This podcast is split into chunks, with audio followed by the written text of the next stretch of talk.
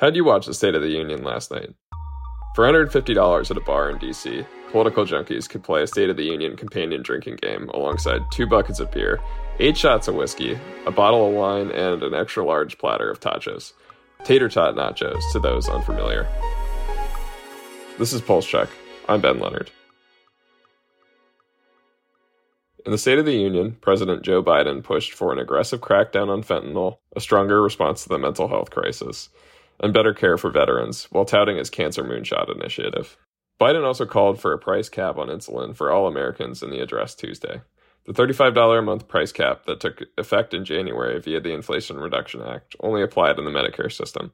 His support for the measure is unlikely to achieve much, though, since Republicans oppose the measure and control the House. After a series of glitches, an Oracle lobbyist defended its rollout of a new electronic health record system for the Veterans Health Administration on Tuesday in an interview with me and said the company opposed House bills to increase oversight of its contract or end it altogether. A federal judge on Tuesday dismissed a case by the pharmaceutical industry to block a Trump era regulation that aims to allow states to establish programs to import prescription drugs from Canada if HHS determines there's no health risk to the public and if consumers will save money. Pharma and two other groups sued HHS in 2020, saying the effort endangers drug supply chain safety and is unlikely to reduce costs. And in California, teen overdose deaths have driven some schools to stock the drug naloxone, also known by its brand name, Narcan, a drug that can reverse an overdose before it becomes fatal. Blake Jones is here to discuss his reporting on it. Thanks for having me. So, California Governor Gavin Newsom is calling for three and a half million to supply middle and high schools with naloxone.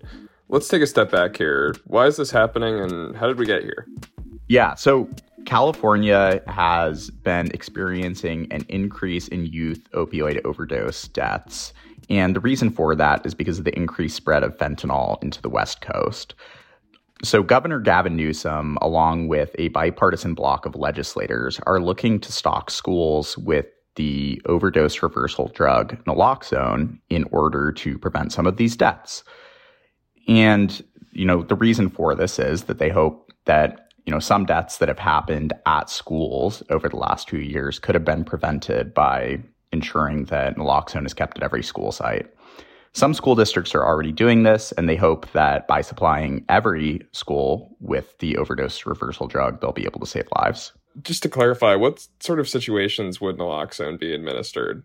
Let's say a student has taken a pill that they bought on Snapchat.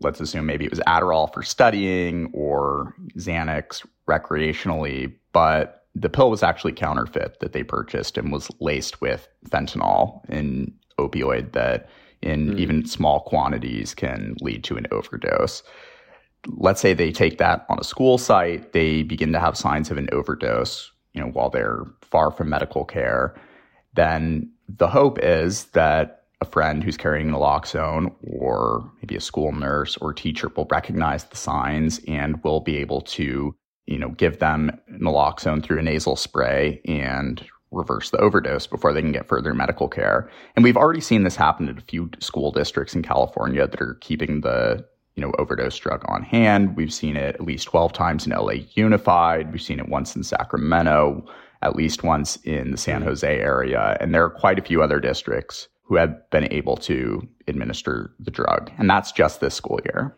Yeah, tell me more about that on the school districts that aren't waiting. Um, what are they doing here?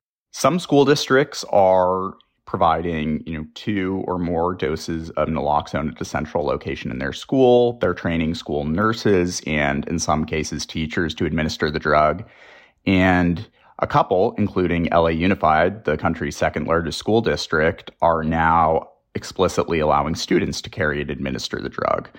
The thinking there is that if we're able to get naloxone into the hands of teenagers who are more likely to see signs of an overdose when one of their friends might be consuming drugs, then we're going to have a greater likelihood of responding to an overdose in time to save somebody's life. So, on the legislative front, what are the chances that this proposal happens? I know the state's facing a potential deficit. Yeah, it depends on whether we're talking about requiring that schools keep naloxone or whether we're talking about just supplying them with the drug. I think the chances of them supplying schools with the drug are exceedingly high because the governor is already on board. The first person to, to author legislation of this sort was a Republican. Mm. Um, Democrats have their own bill. And even with the deficit that you mentioned, the 3.5 million in funding might seem like an eye-popping number depending on where you stand, but in California, it's truly a drop in the bucket. For reference, the California schools budget is over $100 billion. Mm. So there are good chances that even in a deficit year, this can go through. When we talk about requiring a naloxone, that's a little bit of a different story. There's some debate among legislators about whether they want to impose this requirement on schools, and the school lobby in, will likely have something to say about that. So, some advocates argue that there are limits to this approach. What are they, and what have they been arguing? One of the key limits is really obvious, which is that even if we have naloxone in schools, a lot of drug consumption isn't happening on campus or during school mm. hours. So if someone's having an overdose and you have two doses locked up with an AED in the center of a middle school, it's not going to do a student a whole lot of good. Some of the other limits to this are that you're not stopping students from taking laced pills altogether, which presents a whole other slew of health, you know, health issues.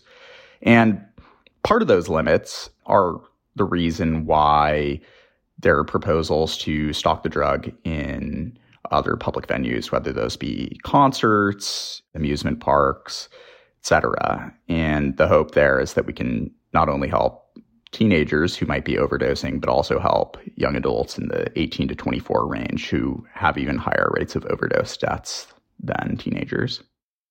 Yeah, so on those proposals to require the medication at public places like stadiums, um, what are the chances that those move? Those have more of an uphill battle in the California legislature because business groups have already signaled some forms of opposition. Mm. You know, I think that there are significant chances of getting a bill with several carve outs passed that, you know, includes exemptions for small businesses so that you know, legislators aren't incurring a cost on small businesses that are going to take issue with being forced to take on another legislative burden. Is this a model that could be followed outside of California as well? Just in terms of the legislation on the stadiums, but also schools? Absolutely. And we should note that California isn't the first state to do this. At least four other states have already required some of their schools to stock naloxone. Washington does it for high schools with 2000 or more students. There are also requirements for high schools and or middle schools in Rhode Island, New Jersey. So, yeah, it's possible that this could become model legislation, but yeah, we should know that California isn't the first to do it.